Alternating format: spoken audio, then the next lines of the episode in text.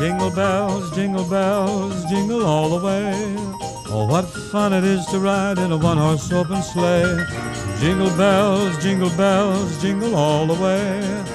What fun to ride and sing in a one horse open sleigh. Dashing through the snow in a one horse open sleigh. O'er the fields we go, laughing all the way. Bells on bobtail ring, making spirits bright. What fun it is to ride and sing a sleighing song tonight. Jingle bells, j- jingle bells, jingle all the way. Oh, what fun it is to ride in a one horse open sleigh. Jingle bells, j- j- jingle bells, jingle all the way.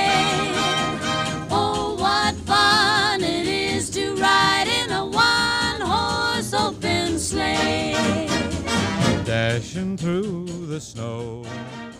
Jingle Bells, la melodia che più di ogni altra fa pensare a Natale nel mondo globalizzato, inaugura la voga delle canzoncine secolari, prive di ogni riferimento alle vicende della Natività e orientate su immagini da cartolina, la neve, la slitta, i campanelli, l'allegria.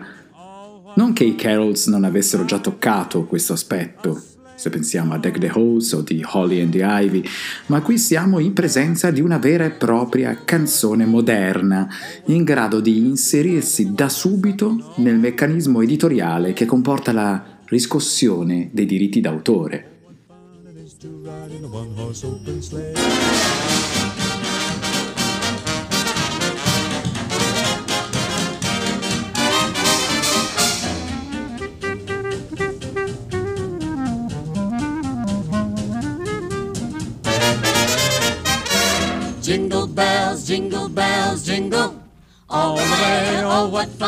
Is to ride in a one horse open sleigh. Jingle bells, jingle bells, jingle all the way. Oh, what fun it is to ride in a one horse open sleigh. Jingle Bells viene pubblicata nel 1857 col titolo One Horse Open Sleigh, slitta a cielo aperto trainata da un cavallo, da James Pierpoint, figlio di un pastore unitariano e insegnante presso una scuola di Boston.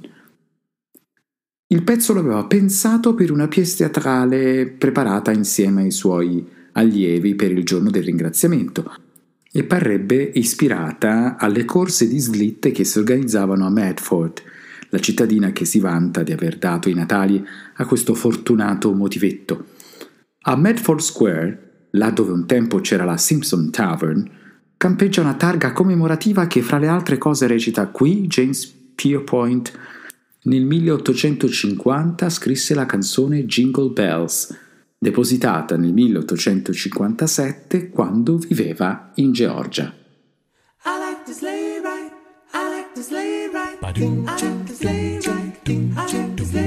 Jingle bells, jingle bells, jingle all the way.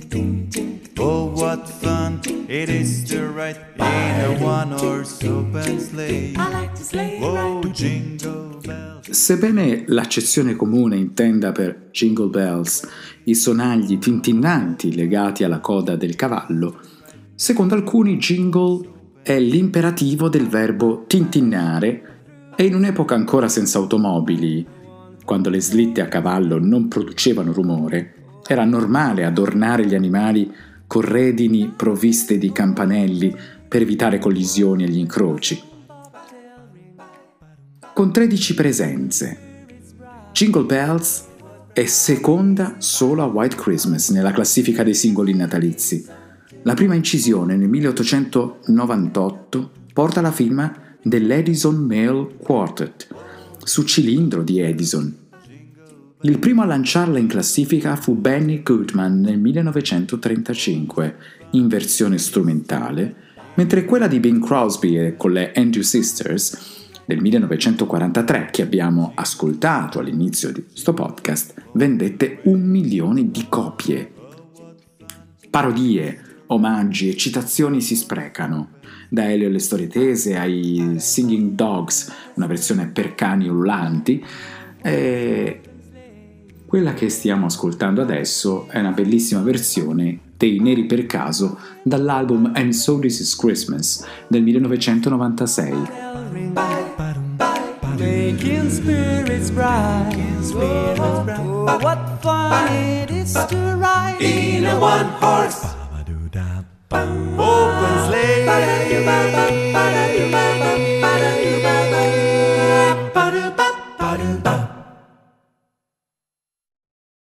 Stati Uniti d'America, 1933.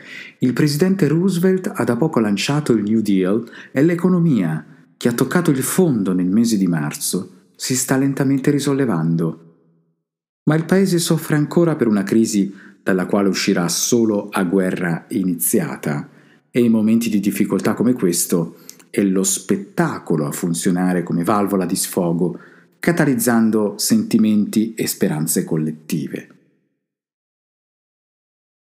È il teatro musicale il luogo fisico e simbolico in cui la giovane nazione fa le prove generali di quel che può diventare realtà.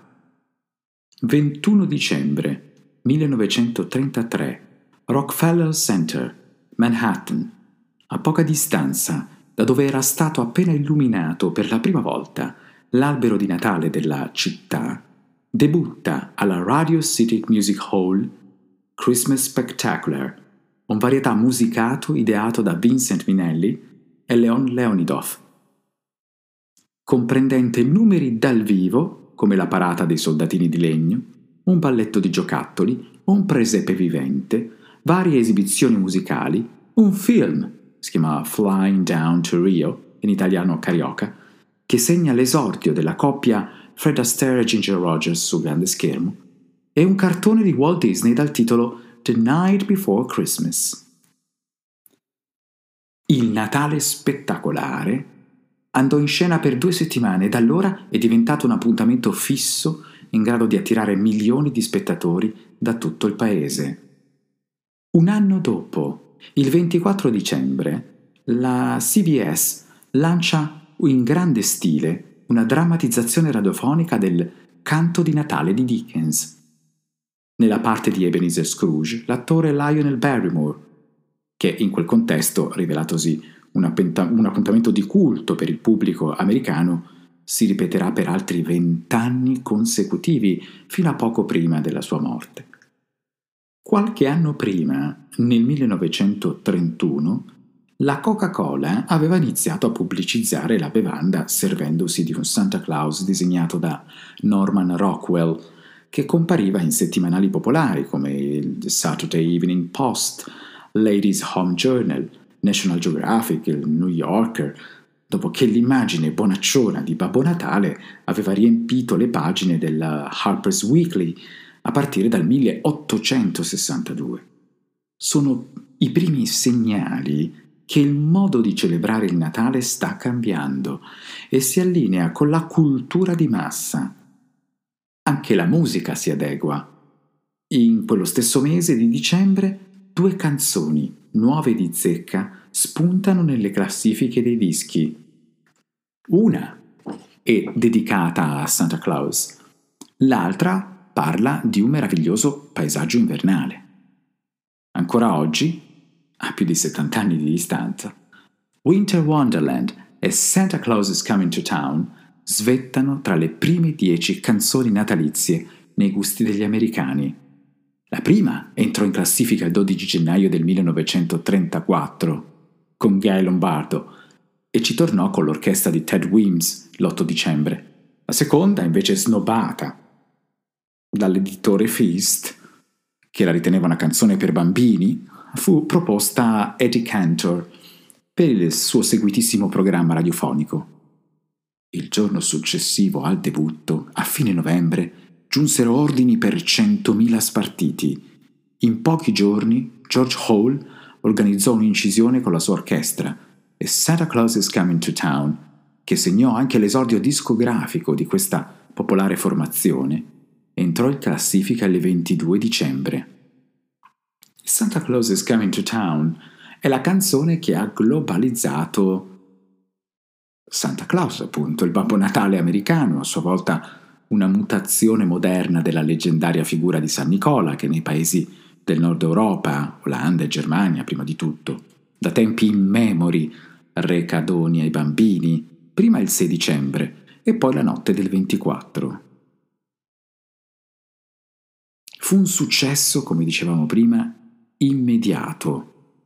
In forma di spartito Santa Claus is Coming to Town raggiunse la vetta delle classifiche, mentre l'incisione, quasi strumentale, 35 secondi di voce, dell'orchestra di George Hall raggiunse il numero 12.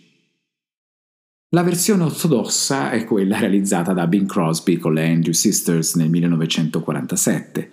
In quasi 80 anni di onorata carriera, la canzone figura al numero 10 del, degli standard natalizi di sempre, portata al successo da circa 200 artisti. Bruce Springsteen l'ha eseguita esclusivamente nelle date precedenti il Natale, con uh, Clarence Clemens nel ruolo di Santa a gigioneggiare col pubblico. Il testo è un invito ai bambini a stare in guardia, non piangere, non tenere il broncio, perché Babbo Natale sta arrivando in città con il suo elenco di doni. Scoprirà chi è stato buono e chi è cattivo, sa quando uno dorme e quando è sveglio, perciò fa il bravo, per l'amor di Dio. Ne ascoltiamo una versione dei Jackson 5 del 1970.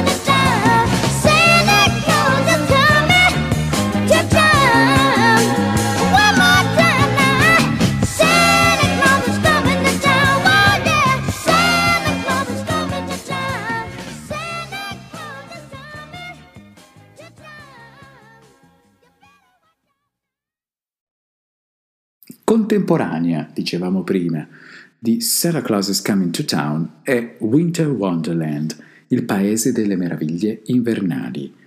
È la prima Christmas song moderna a scalare le classifiche di vendita, pur se priva di riferimenti al Natale.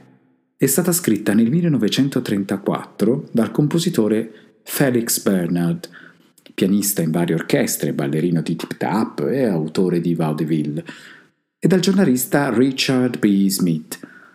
L'ispirazione arrivò osservando il parco innevato di Honesdale in Pennsylvania, la città di origine di Richard Smith. Racconta la storia di una coppia che, non riuscendo a trovare un prete, si scambia le promesse di matrimonio davanti a un pupazzo di neve, mentre sullo sfondo si sente il crepitio della legna che arde nel camino. Lanciata nel 1934 dall'orchestra di Richard Himbler, tra le cui fila militava Ertie Shaw, fu Guy Lombardo a lanciarla in classifica fino al numero 2.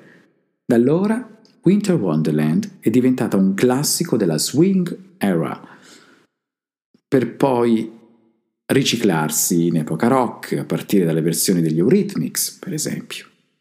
Con circa 200 incisioni di successo, la quinta canzone natalizia di sempre. Ne ascoltiamo la versione delle Andrews Sisters dirette da Guy Lombardo, 1946.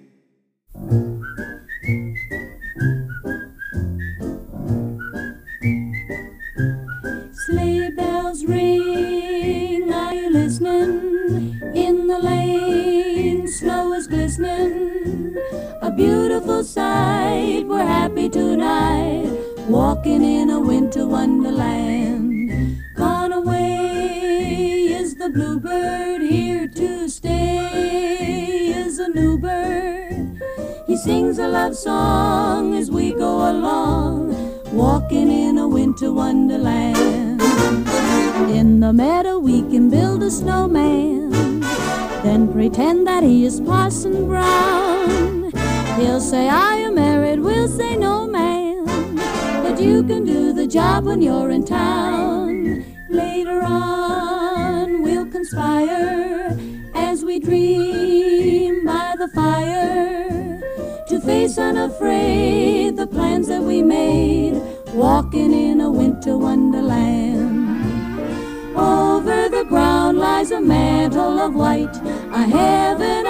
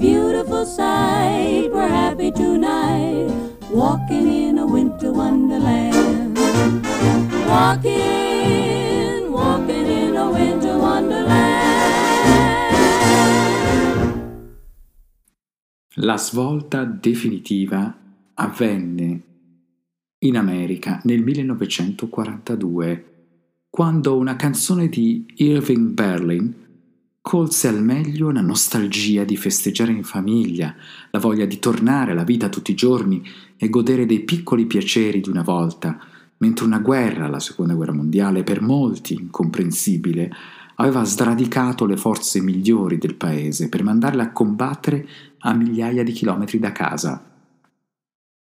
White Christmas interpretò magicamente quel sentimento collettivo.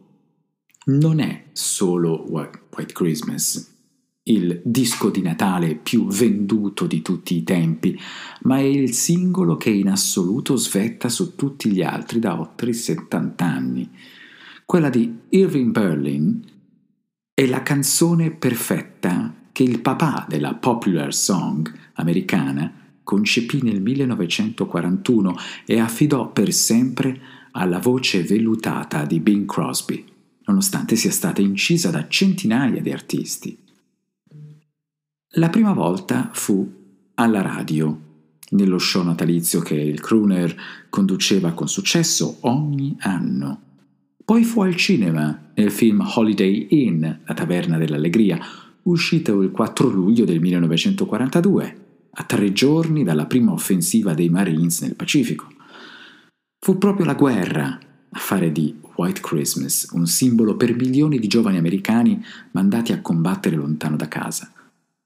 Sul fronte i soldati ascoltavano i VDX, i 78 giri che venivano loro recapitati in uno speciale war kit destinato al tempo libero. E il messaggio di quella canzone li colpì più pesantemente di una granata. White Christmas rievoca alcuni dei temi più profondi della cultura americana. La nostalgia per un passato che assume caratteri mitologici, il credo del Natale sfavillante, il richiamo del focolare domestico dei suoi riti. Nessun riferimento alla natività. Berling era ebreo, ma la sovrapposizione della festa più importante della cristianità con quella della ricomposizione familiare produce un effetto mirabolante e White Christmas diventa anche la canzone più amata in tempo di guerra, anche se questa non è mai nominata. Possano i tuoi Natali essere sempre bianchi. È l'augurio finale, entrato ormai nel linguaggio corrente. La magia si è ricreata per vent'anni di seguito, dal 42 al 62, ogni volta che il disco di Crosby è entrato in classifica. La canzone ha totalizzato oltre 50 milioni di copie, ma raddoppia, e si contano gli album antologici in cui è stata inclusa, se andiamo a contare il numero aumenta esponenzialmente. La sua popolarità spronò l'autore a riconfezionare la commedia originaria in un remake a colori diretto da Michael Curtis e il titolo era per l'appunto White Christmas nel 1954, che vedeva nuovamente Bing Crosby duettare questa volta con Rosemary Clooney e Danny Kaye ascoltiamo appunto la versione di Bing Crosby e Mary Julie Reynolds da Holiday Inn, il film del 1942. You know, I've written special music for each holiday. This sort of gives me a chance to keep a little promise I made to myself. I said I was going to sing this song at the end tonight. I'm dreaming of a white Christmas, just like the ones I used to know, where the treetops glisten and children listen to hear sleigh bells in the snow. I'm dreaming of a white Christmas with every Christmas card I write. May your days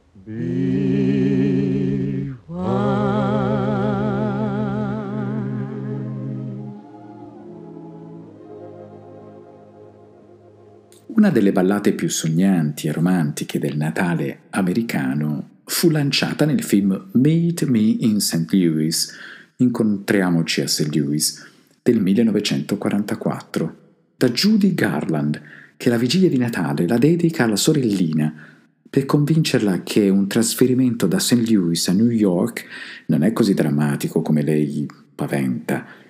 Ti auguro un felice piccolo Natale. Rendi leggero il tuo cuore. L'anno prossimo tutte le nostre preoccupazioni saranno svanite. E poi ricama sull'idea di un periodo allegro, lo Yuletide, quando gli amici più cari saranno vicini come ai vecchi tempi. Il film, diretto dal futuro marito di Judy Garland, Vincent Minnelli, è ambientato nel 1904, l'anno in cui la canzone che dà il titolo alla pellicola venne lanciata con enorme successo. Da allora è diventato uno standard che figura nei primi 15 del repertorio natalizio.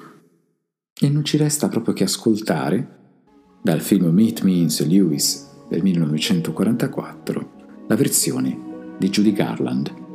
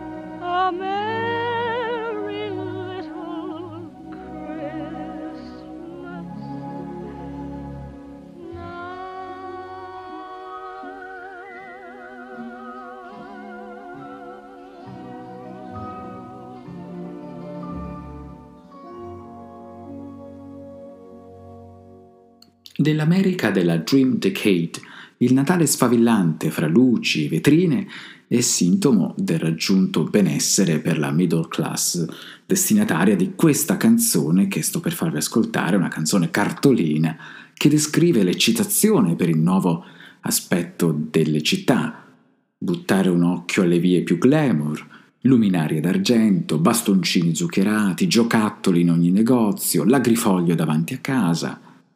Sto parlando di It's Beginning to Look a Lot Like Christmas. L'autore di testo e musica è Meredith Wilson, al secolo Robert Meredith Reiniger, già noto per la colonna sonora del Grande Dittatore del 1940. Scritta nel 1951, It's Beginning to Look a Lot Like Christmas fu un successo per Perry Como che lo portò al diciannovesimo posto della Hit Parade nel 1952, accompagnato dalle Fontaine Sisters.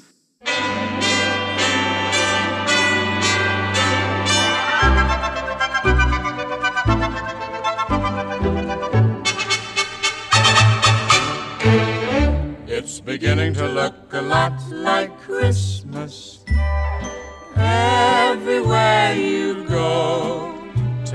A look in the five and ten Glistening once again. with candy canes and silver lanes aglow. It's beginning to look a lot like Christmas. Toys in every store. But the prettiest sight to see is the holly that will be on your own front door. A pair of hop-along boots and a pistol that chooses the wish of Barney and Ben. Dolls that'll talk and we'll go for a walk is the hope for Janice and Jen. And Mom and Dad can hardly wait for school to start again.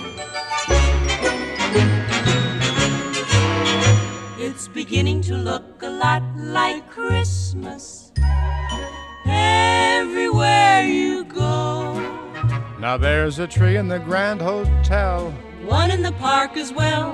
The sturdy kind that doesn't mind the snow. It's beginning to look a lot like Christmas. Soon the bells will start.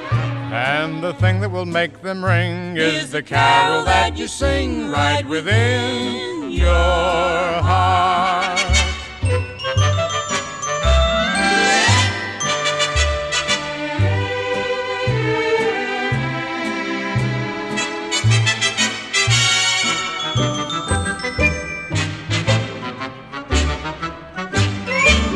A pair of hop-along boots and a pistol that shoots. Is the wish of Barney and Ben.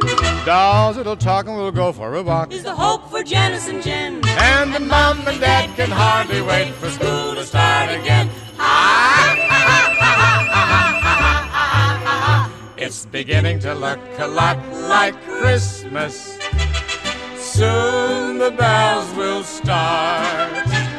The thing that will make them ring is the carol that you sing right within your heart.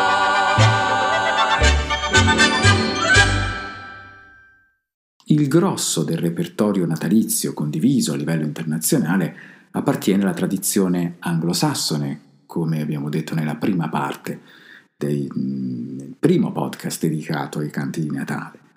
È una realtà provata dai dati del mercato editoriale discografico, oltre che dal numero di versioni disponibili di quei 100-150 canti che formano l'ossatura di un canzoniere natalizio, no?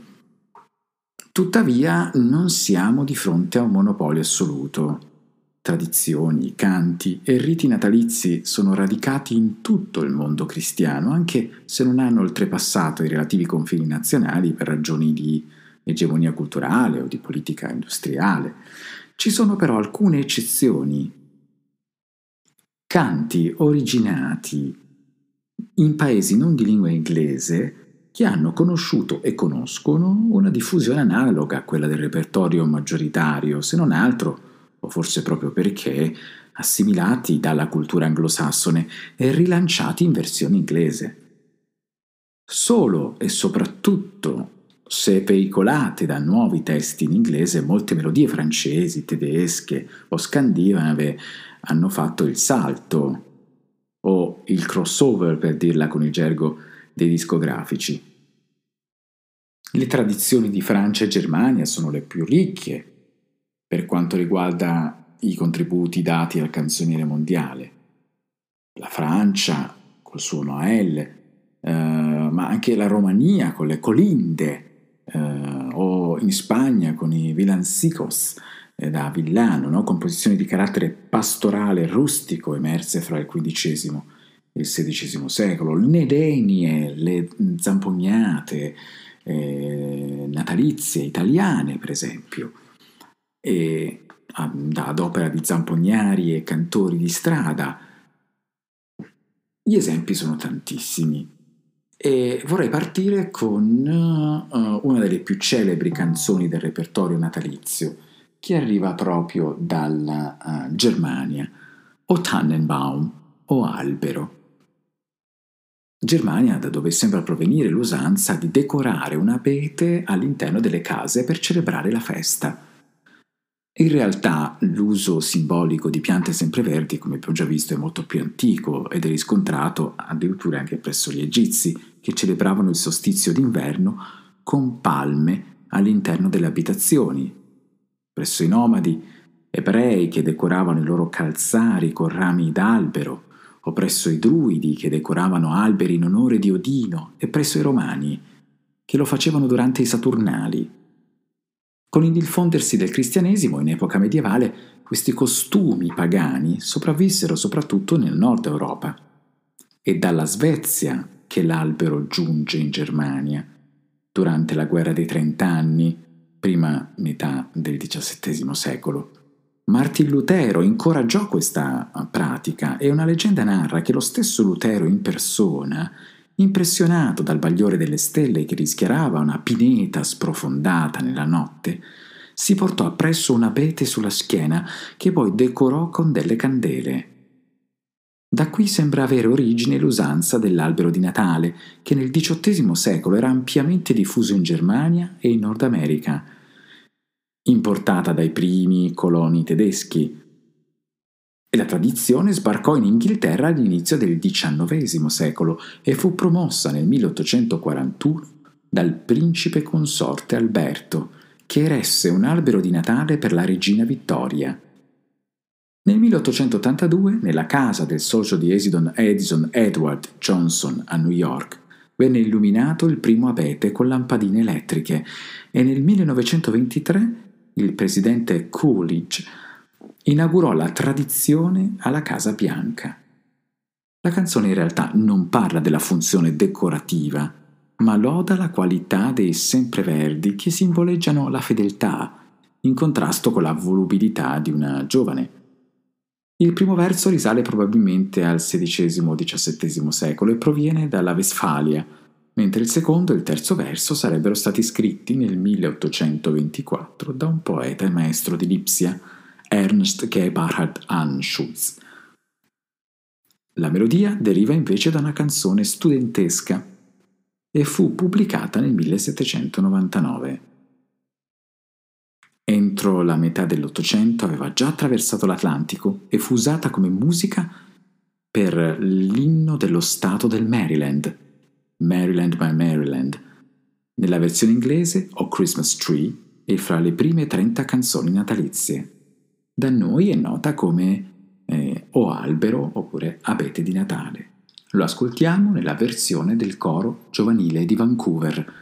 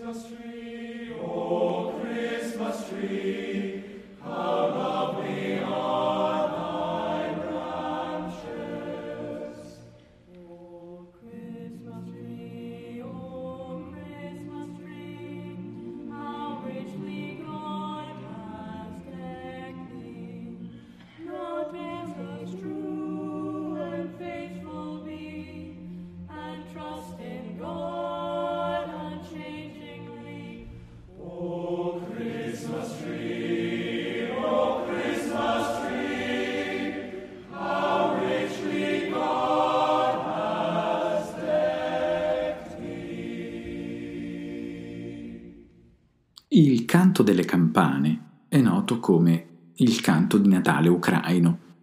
Sto parlando di Carol of the Bells, perché ha origine da un'antica folk song ucraina, a cui il compositore Mikola Lentnovich che doveva scrivere su commissione un'opera corale basata sui temi tradizionali, aggiunse un ostinato di quattro note. Con il titolo Schriedrich, canto di Capodanno, il lavoro fu eseguito dagli studenti dell'Università di Kiev nel dicembre del 1916, ma solo qualche anno dopo fu introdotto in Occidente grazie alle tournée del coro nazionale ucraino, che nel 1921 eseguì la canzone alla Carnegie Hall di New York. Nel 1936 un altro musicista ucraino, Peter Widowski, arrangiatore della NBC Orchestra diretta da Toscanini, scrisse un testo inglese completamente diverso, basato su una leggenda slava, secondo la quale a mezzanotte, quando nacque Gesù, tutte le campane della terra cominciarono a suonare da sole. Da allora, questa è la versione diffusa a livello internazionale e la sua popolarità si è allargata al cinema, alla televisione, alla pubblicità, mentre sul versante discografico le incisioni entrate in classifica sono un centinaio e il brano figura fra i primi 30 dell'intero repertorio natalizio. Ascoltiamo la versione cantata dal coro della Cappella di San Giorgio del castello di Windsor.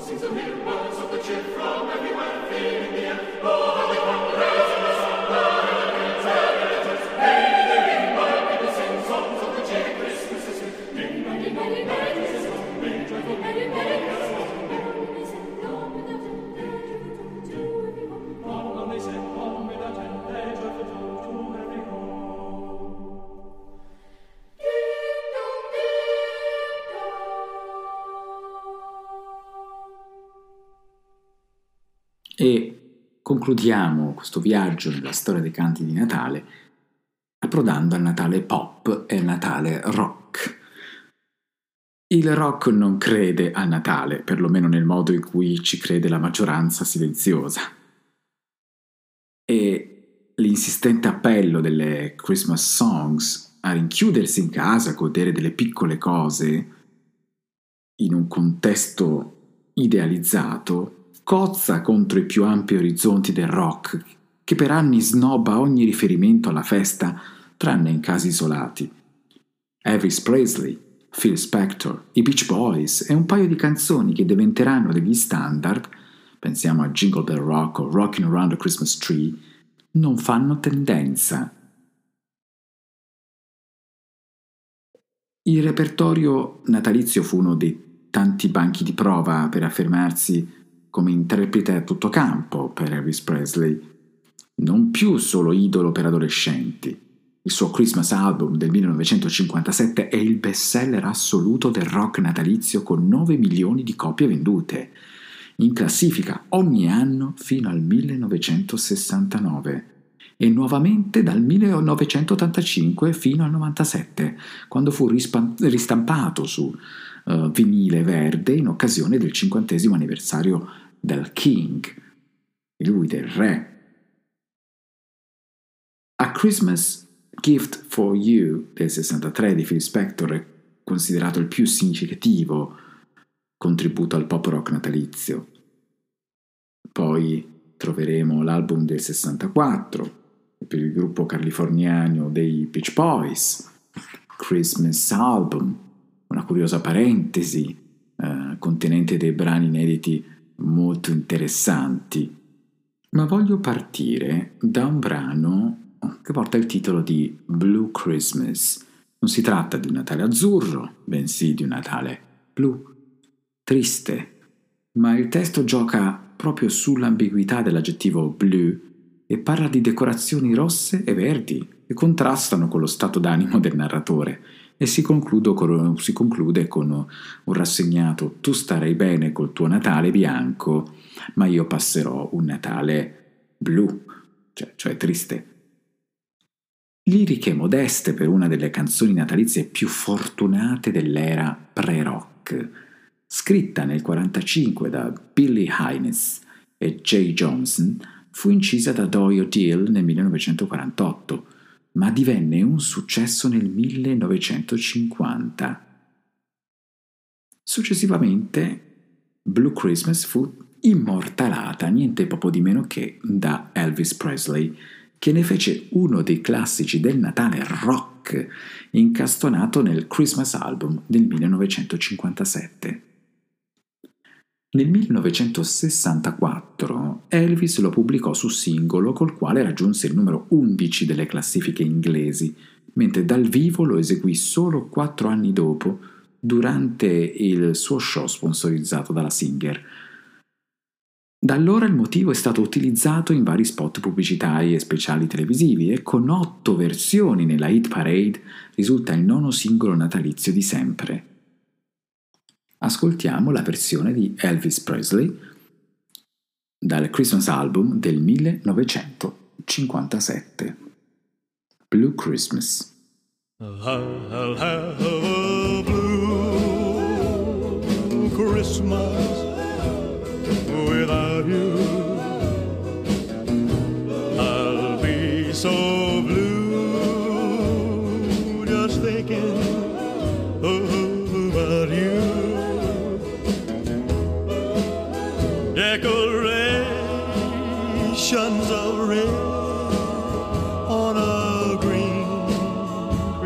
Tree won't be the same, dear, if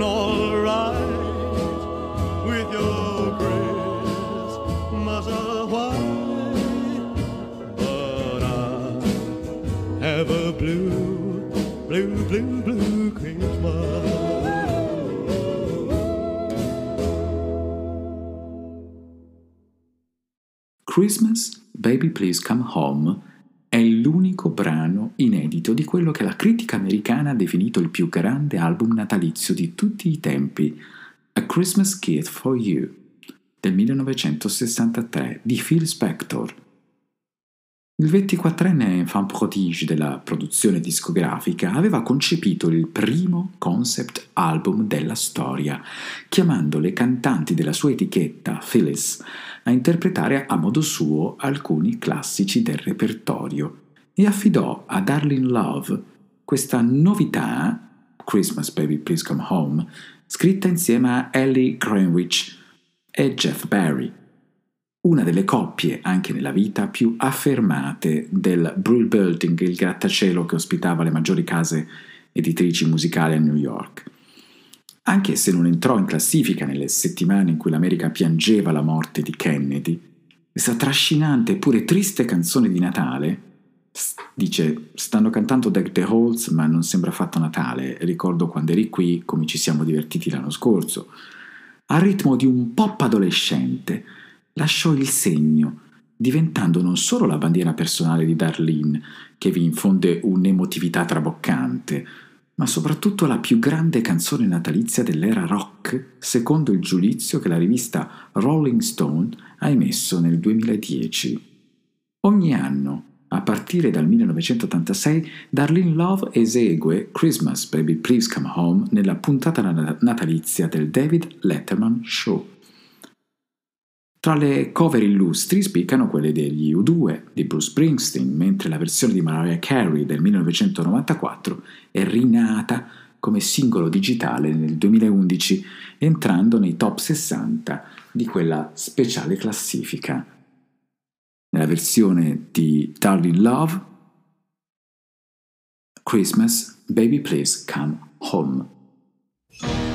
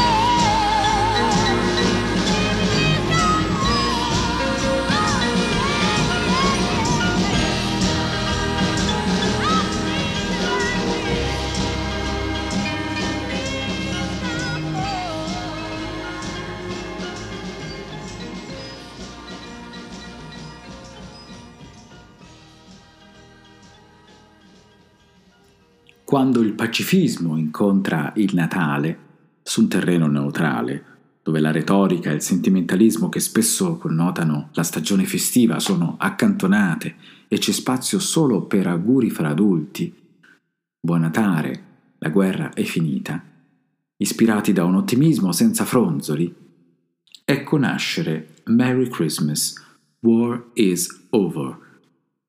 In questa canzone John Lennon ha visto il Natale come un tempo di rinnovamento e gli auguri vanno a ricchi e poveri, giovani e vecchi, bianchi e neri, rossi e gialli, nella speranza che cessino i conflitti e che cessi la paura. Il pezzo nasce al termine di una campagna pacifista iniziata un paio d'anni prima durante la luna di miele con Yoko Ono, nella quale i due avevano lanciato slogan contro la guerra del Vietnam. Happy Christmas, War is Over è dunque fin dal titolo una canzone antimilitarista e una canzone di Natale, tra le più amate dell'era contemporanea. La melodia invece ha più di un debito di riconoscenza nei confronti di Skewball, una ballata tradizionale inglese di cui già si erano appropriati Peter Paul e Mary, che a loro volta l'avevano ascoltata da Woody Guthrie c'è il singolo, prodotto da Phil Spector, esce il primo dicembre del 1971 a nome di John e Yoko e Plastic Ono Band, con la partecipazione del Harlem Community Choir, un coro di 30 bambini fra i 4 e i 12 anni, che infonde una profondità e un carattere di gospel a questo inno rock. L'uscita piuttosto tardiva impedì l'ingresso in classifica eh, negli Stati Uniti, ma l'anno successivo il singolo fu pubblicato in Inghilterra, dove raggiunse il quarto posto, ritornandovi altre nove volte. Dopo la morte di John Lennon, Happy Christmas War is Over schizzò al numero 2, rimanendo in alta quota per nove settimane. A differenza di altri Christmas songs e dei canti tradizionali, la canzone compare regolarmente nelle playlist della radio senza limiti stagionali, ma è dicembre che il disco raffiora in qualche classifica, sovrapponendo gli auguri di Natale che Yoko e John rivolgono per primi ai loro figli all'inizio della registrazione, a uno slogan pacifista che si trasmette di generazione in generazione con immutato successo.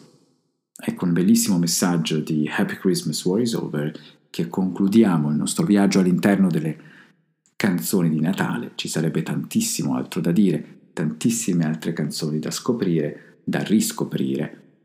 E ascoltiamo John Lennon in Happy Christmas War is Over 1971. Happy Christmas, Kyoko. Happy Christmas, Julian. So this is Christmas. What have you done? Another year over. And a new one just begun. And so this